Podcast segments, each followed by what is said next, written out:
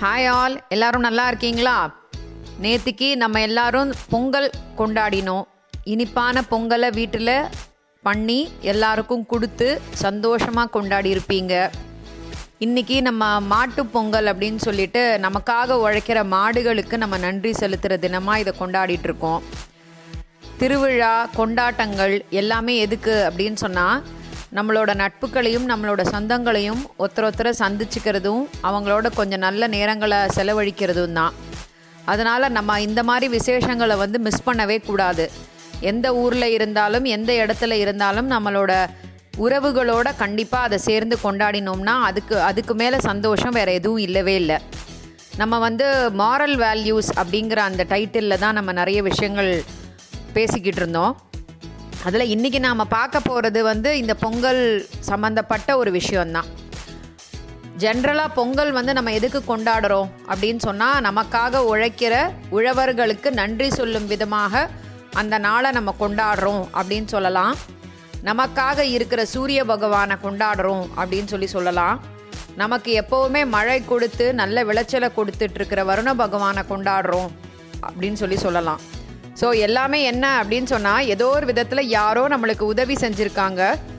அந்த உதவிக்கு நன்றி சொல்லும் விதமாக நம்ம இந்த பொங்கலை கொண்டாடிக்கிட்டு இருக்கோம்.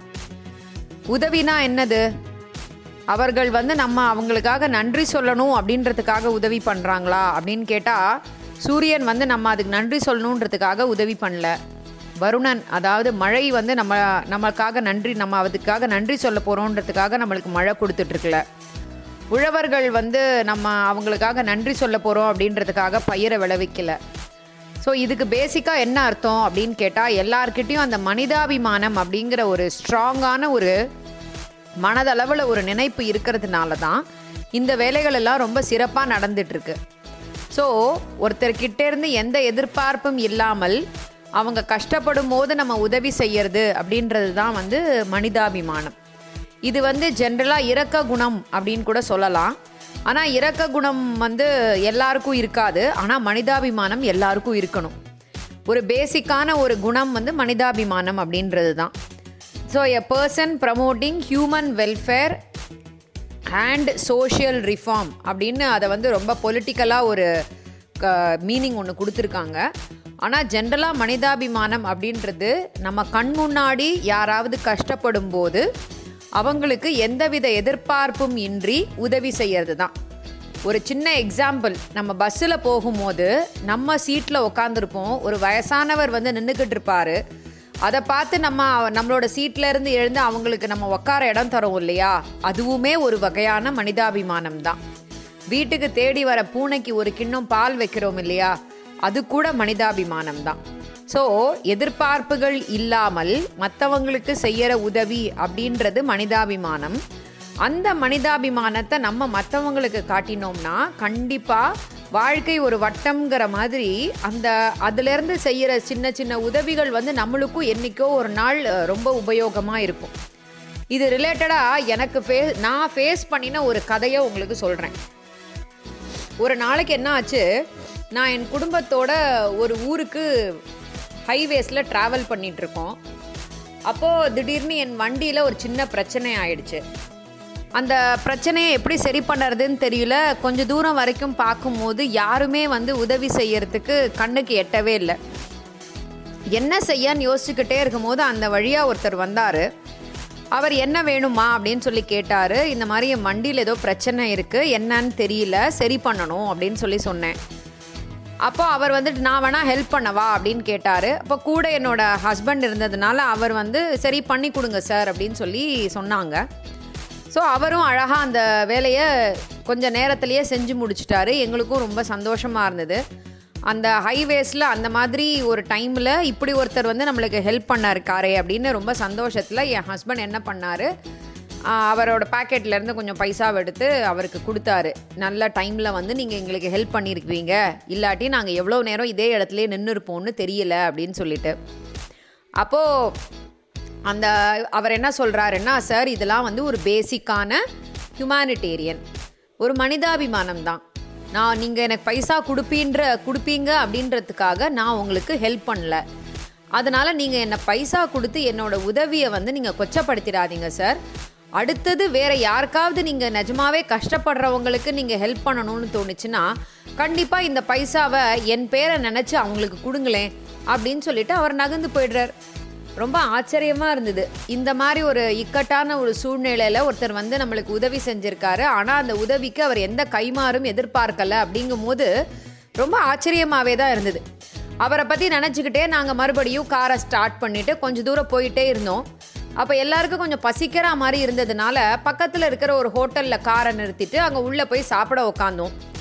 அவங்க என்ன ஆச்சுன்னா அங்கே ஒரு வயசான அம்மா வந்து தான் எல்லாருக்கும் பரிமாறிக்கிட்டு இருந்தாங்க சாப்பாடை. அவங்கள பார்க்கவே ரொம்ப பாவமாக இருந்தது. அதனால் என்ன செஞ்சோம் நாங்கள் அந்த சாப்பா எல்லாருமே சாப்பிட்டோம். எங்கள் கூட வந்தவங்க எல்லாருமே அவங்களுக்கு தேவையானது எல்லாத்தையுமே சாப்பிட்டாங்க. அந்த அம்மாவும் அவங்களோட அந்த டயர்ட்னஸை பார்க்காம அவங்களோட அந்த முதிர் முதிர்ந்த தன்மையை பார்க்காம அவங்களோட அந்த வயோதிகம் அப்படிங்கிற அந்த கஷ்டத்தை பார்க்காம அந்த வேலையிலையும் நம்மளுக்கு வந்து சாப்பாடெல்லாம் கொடுத்ததுனால எங்களுக்கு ரொம்ப சந்தோஷமாக இருந்துச்சு. அதனால என்ன பண்ணினோம்? அவங்களுக்கு ஏதாவது ஹெல்ப் பண்ணணும்னு தோணுச்சு.